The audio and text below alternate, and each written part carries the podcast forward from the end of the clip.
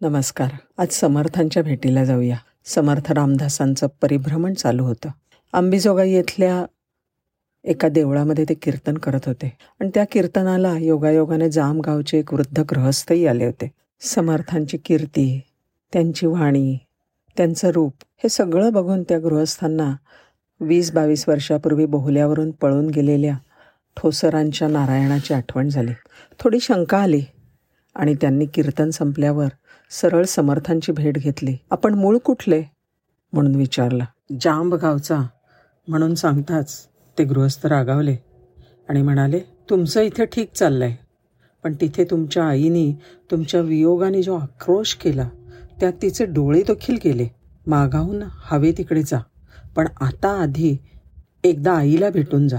त्या गृहस्थांकडून घरची हकीकत कळल्यावर समर्थ मातृप्रेमाच्या ओढीने मार्गात कुठेही न थांबता तडक जामगावी पोचले.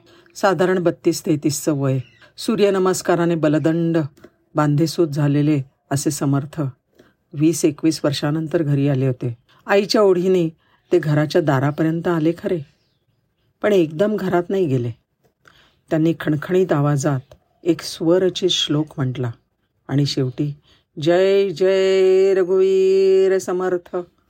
असा रघुवीराच्या नावाचा जय जयकार केला. पण आतून प्रतिसाद नाही मिळाला. म्हणून पुन्हा दोन श्लोक म्हटले. पण आई काही मुलाचा बदललेला आवाज ओळखू नाही शकली. मात्र तिने आपल्या सुनेला म्हणजे समर्थांचे वडील बंधू यांच्या पत्नीला म्हणाली बाहेर गोसावी आलाय. त्याला थोडी भिक्षा घालून ये. समर्थांनी आईचे उद्गार ऐकले आणि गदगदल्या स्वरात म्हणाले हा गोसावी भिक्षा घेऊन जाणाऱ्यांपैकी नाही. त्याबरोबर आईला आपल्या लाडक्या लेखाची ओळख पटली. माझा नारायण आला की काय?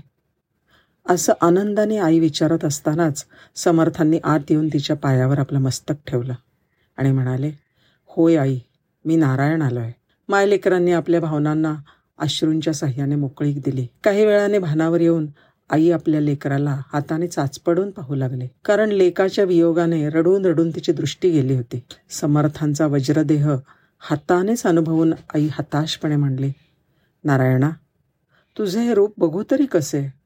डोळच नाही ना मला आता. आईचे हे उद्गार नारायणाच्या काळजाला भेटले. आपण गृहत्याग केल्यामुळे रडून रडून मातेचे डोळे गेले. हे समजून ते आंतरबाह्य गलबलले. मनाच्या तशा व्याकुळ अवस्थेत समर्थांनी आईच्या डोळ्यावरून आपला समर्थ हात फिरवला आणि काय आश्चर्य? आईला दृष्टी आली. नव्याने दृष्टी लाभलेल्या आईनं कौतुकानं आपल्या लाघवी लेकाला न्याहाळलं आणि विचारलं हा चमत्कार कसा केलास रे बाबा? ही भूतचेष्ट कुठे शिकलास?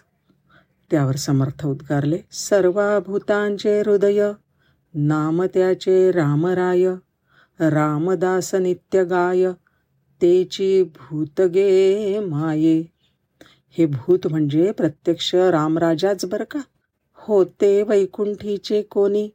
शिरले अयोध्या भुवनी लागे कौसल्येचे स्तनी तेची भूत गे माये. त्यानंतर समर्थ काही काळ घरी राहून सर्वांना त्यांनी आपले वीस वर्षाचे अनुभव कथन केले. आईची वडील बंधूंची परवानगी घेऊन गावकऱ्यांचा निरोप घेऊन लोककल्याणार्थ पुन्हा भ्रमंतीला निघाले. उपलब्ध माहितीप्रमाणे त्यानंतर पुढे पुन्हा एकदा ते जाम गावी आले होते. जाम इथे जिथे त्यांचा जन्म झाला होता. त्याच ठिकाणी अठराशे चोपन्नच्या चैत्र शुद्ध नवमीला भव्य मंदिर उभारून त्यांच्या मूर्तीची प्राणप्रतिष्ठा केली गेली. राणूबाईंच्या ह्या लाघवी लेकराने केवळ आपल्या आईलाच पुनर्दृष्टी प्राप्त करून दिली असं नाही तर महाराष्ट्र मातेच्या लेकरांनाही नवी दृष्टी प्राप्त व्हावी. त्यांच्या डोळ्यावरचं मळब दूर व्हावं म्हणून कसून प्रयत्न केले. जय जय रघुवीर समर्थ. धन्यवाद.